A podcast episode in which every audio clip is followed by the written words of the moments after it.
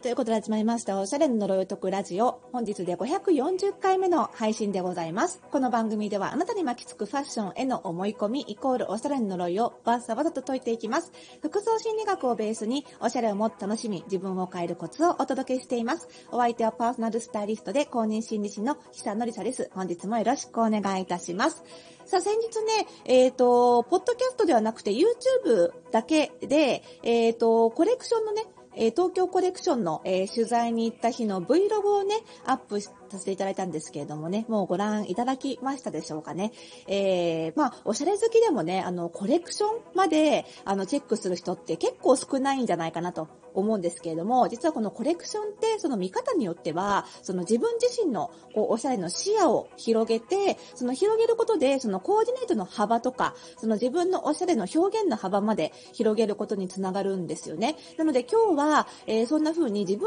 のおしゃれの幅を広げられるような、えー、コレクションの見方、えー、見るポイント、見るコツなんかをお伝えできればと思っております。もちろんね、自分のおしゃれをもっと充実させたいっていう人はもちろんなんですが、あの、パーソナルスタイリストとかね、イメージコンサルタントとかを目指す人にも、えー、ぜひやっていただきたいワークというか練習方法なので、えー、ぜひ、え参考にしていただければというふうに思います。で、その前にまず、えー、さっきからコレクションコレクションって私言ってますが、コレクションとは何ぞやということなんですけれども、えっ、ー、と、コレクションというのはですね、あの、次のシーズンの、えー、商品、新作商品を、えー、まあ、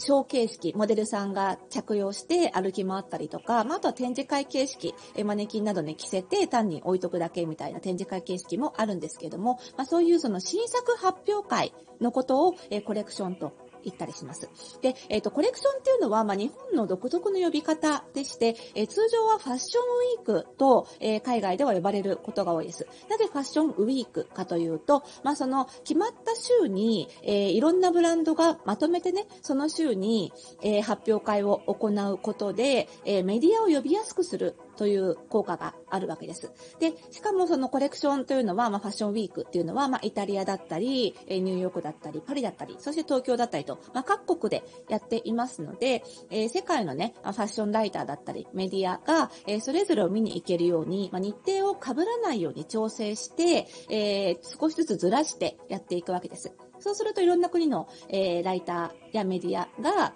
まあ次は東京、次はどこを見て、次はニューヨークっていう感じで、えどんどん回っていけるということで、まあ、あの、自分単体、ブランドがね、自分単体ではなかなか世界中のメディアを呼ぶことはできないけれども、えそのウィーク、その週に、えー、まとめてやることで、複数のブランドがやることで、まあ、呼び込めるよねというような、そんな目的があるわけです。まあ、複数ブランドがいっぺんにその週に行う、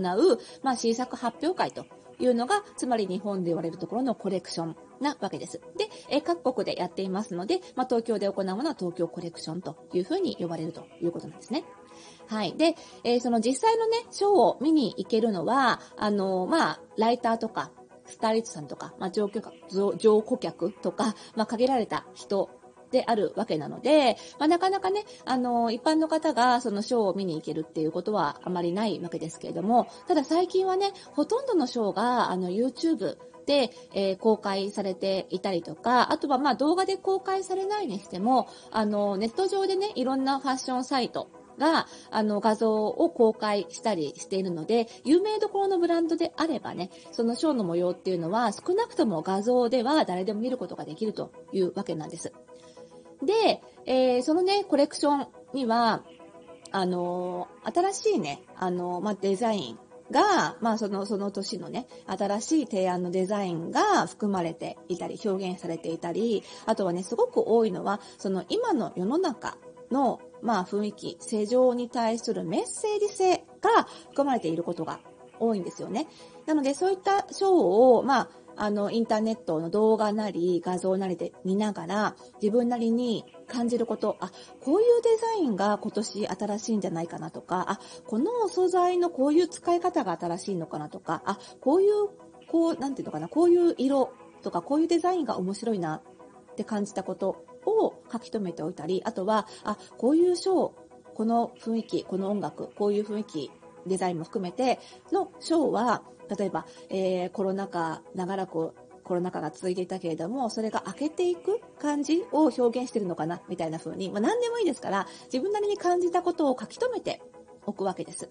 で、書き留めておいた上で、その上でですね、雑誌で、後々ね、そのコレクションのことを取り上げられるわけですので、その雑誌で、プロのライターさんが、とか、まあ、あの、が書いたことこのコレクションの分析みたいなことと、自分が書き留めたことをぜひね、比較してみる。これをやってみると、すごくね、その自分のファッションを見る着眼点と、プロが見る着眼点の違いっていうのがわかるようになるんですね。で、これ決してどちらが正しいとかいうことではないんですよ。とにかくその自分以外の人との、えファッションの感じ方と、まあ、比べてみる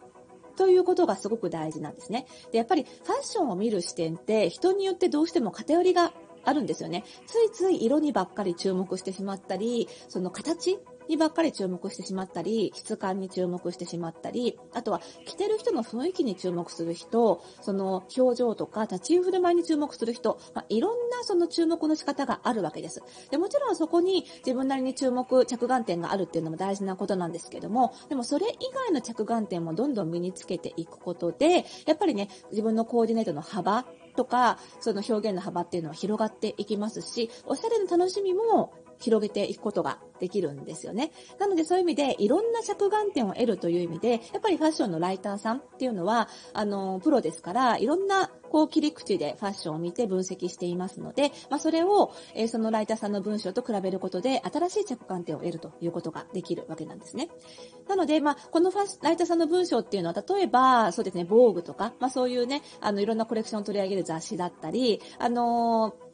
ウェブサイト上でね、あの、L とか Vogue のウェブサイト上で、あの、有名なブランドに関しては、そのコレクションレポートっていうのが掲載されたりするので、まずは、あの、まあ、シャネルとかグッチとか、もう誰でも知ってるようなブランドのコレクションからスタートすると答え合わせがしやすいのかなというふうに思います。で、まあ、やっぱりね、そういうふうに、あの、プロの視点と、え比較することで、まあ、自分にない着眼点に気づける。で、その自分にない着眼点っていうところを知ることが、自分のおしゃれの悩みのブレイクスルーだったりするわけですよ。なんでおしゃれに悩んでるかっていうと、その自分にそのある着眼点が欠けていたからっていうことはすごくよくあるんですね。なので、えー、そういうそのおしゃれな悩みの突破口を知りたいっていう人にも、この着眼点を広げる多様な視点を持つっていうのはすごく有効なので、えそれに実はコレクションって使えるんですね。全然自分に関係ないことではありませんので、えぜひね、え試してみていただけるといいのかなというふうに思います。で、あの、私がやってるね、パーソナルスタイリストを養成する FPSS、フォースタイルパーソナルスタイルスクールの、え入門講座では、こういう感じで、こう、家で自分一人でできる、そのファッションの感度の上げ方をいろいろね、お伝えしていますので、えー、そういうふうにね、あのー、思いがけないそのインターネットに転がってる情報が、えー、自分のファッション感度を上げることに使えたりしますのでね、その辺は楽しんでいただけるんじゃないかなというふうに思います。えー、今ね、あの、第14期の、えー、募集をしておりますけれども、10月開講ですが、えー、9月末締め切りということで、残り1席になっております。締め切りもね、もう間もなくになっておりますので、え、FPSS ご入学ご希望の方は番組概要欄にありますリンクからお早めにぜひお手続きいただけると嬉しいです。ということでまた次回の配信でお会いしましょう。おやすみなさい。